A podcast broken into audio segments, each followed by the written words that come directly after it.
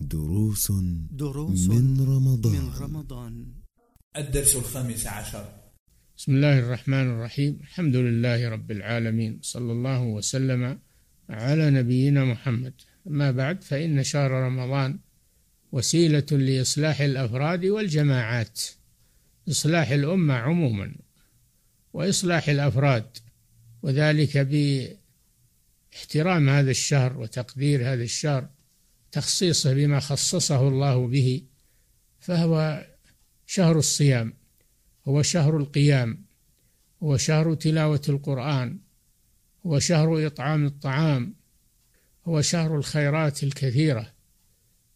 فعلى المسلم أن يحمد الله جل وعلا الذي مكنه من هذا الشهر وعاش إلى أن أدركه اعتبر هذا نعمة عظيمة. كان السلف الصالح يدعون الله ستة أشهر أن يبلغهم رمضان ثم يدعونه ستة أشهر أن يتقبل منهم شهر رمضان لعلمهم بفضله وسعة خيره فهم يهتمون به ويترقبون دخوله ويجتهدون فيه الأعمال الصالحة.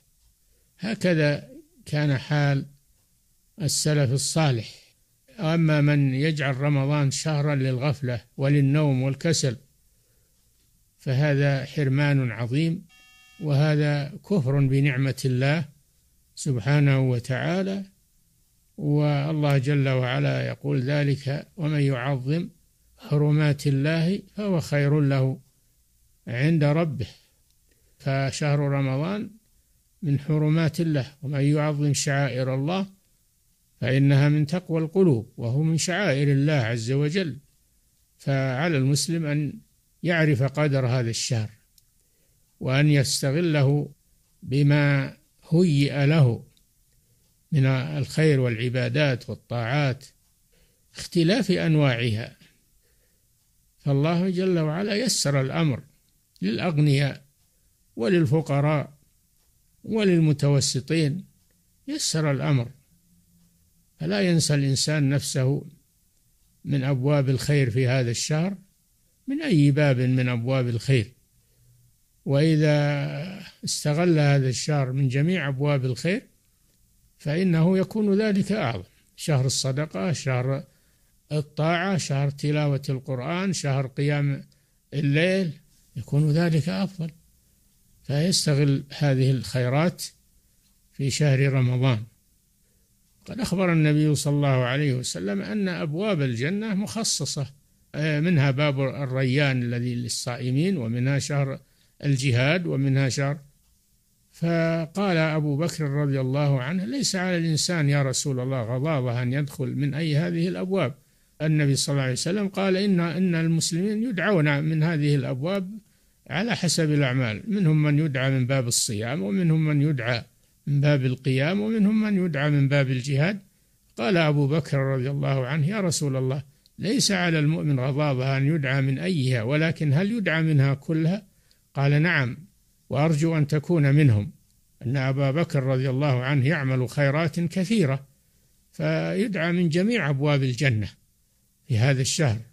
فعلى المسلم أن أن يجتهد في طلب الخير وأن يدخل من هذه الأبواب إلى الجنة يدخلها بالأعمال الصالحة لا بالتمني ولا بالكسل وإنما بالأعمال الصالحة.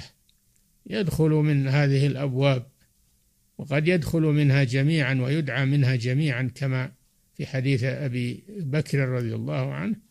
فعلى المسلم أنه يجتهد بما يسر الله له من أنواع الخير ويكثر من ذلك وهو شهر وضيف راحل ليس طويلا ولكنه مبارك مع قلة أيامه فإن فضائله كثيرة خيراته عظيمة فعلى المسلم أن يحمد الله عز وجل أن بلغه شهر رمضان وأن يجتهد فيه بأنواع العبادة والطاعة لا مانع أن الإنسان ينام جزءا من الوقت ينوي بذلك النشاط على العبادة ينوي بذلك قيام الليل يستعين به على قيام الليل.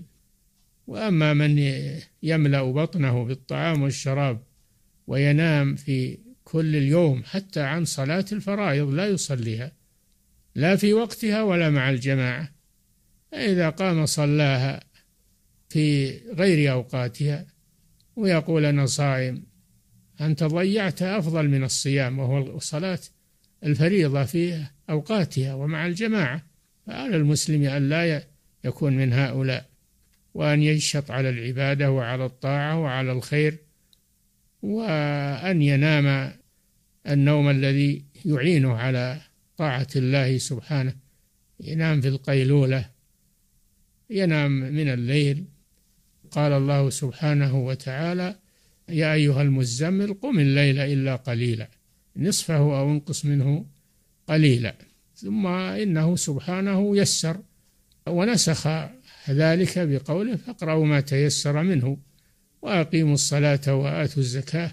ما تقدموا لأنفسكم من خير تجدوه عند الله هو خيرا وأعظم أجرا. استغفروا الله إن الله غفور رحيم. فعلى المسلم أن يجعل هذا الشهر موسما للعبادة والخير والطاعة لا موسما للكسل والنوم والشبع والري وتناول المشتهيات لأن الناس يعدون الأطعمة والأشربة ويشترون البضائع الكثيرة من من الأسواق لشهر رمضان. كان شهر رمضان شهر الأكل والشرب ما كأنه شهر العبادة والصيام. أسأل الله أن يوفق الجميع للخير والطاعة وصلى الله وسلم على نبينا محمد على آله وأصحابه أجمعين.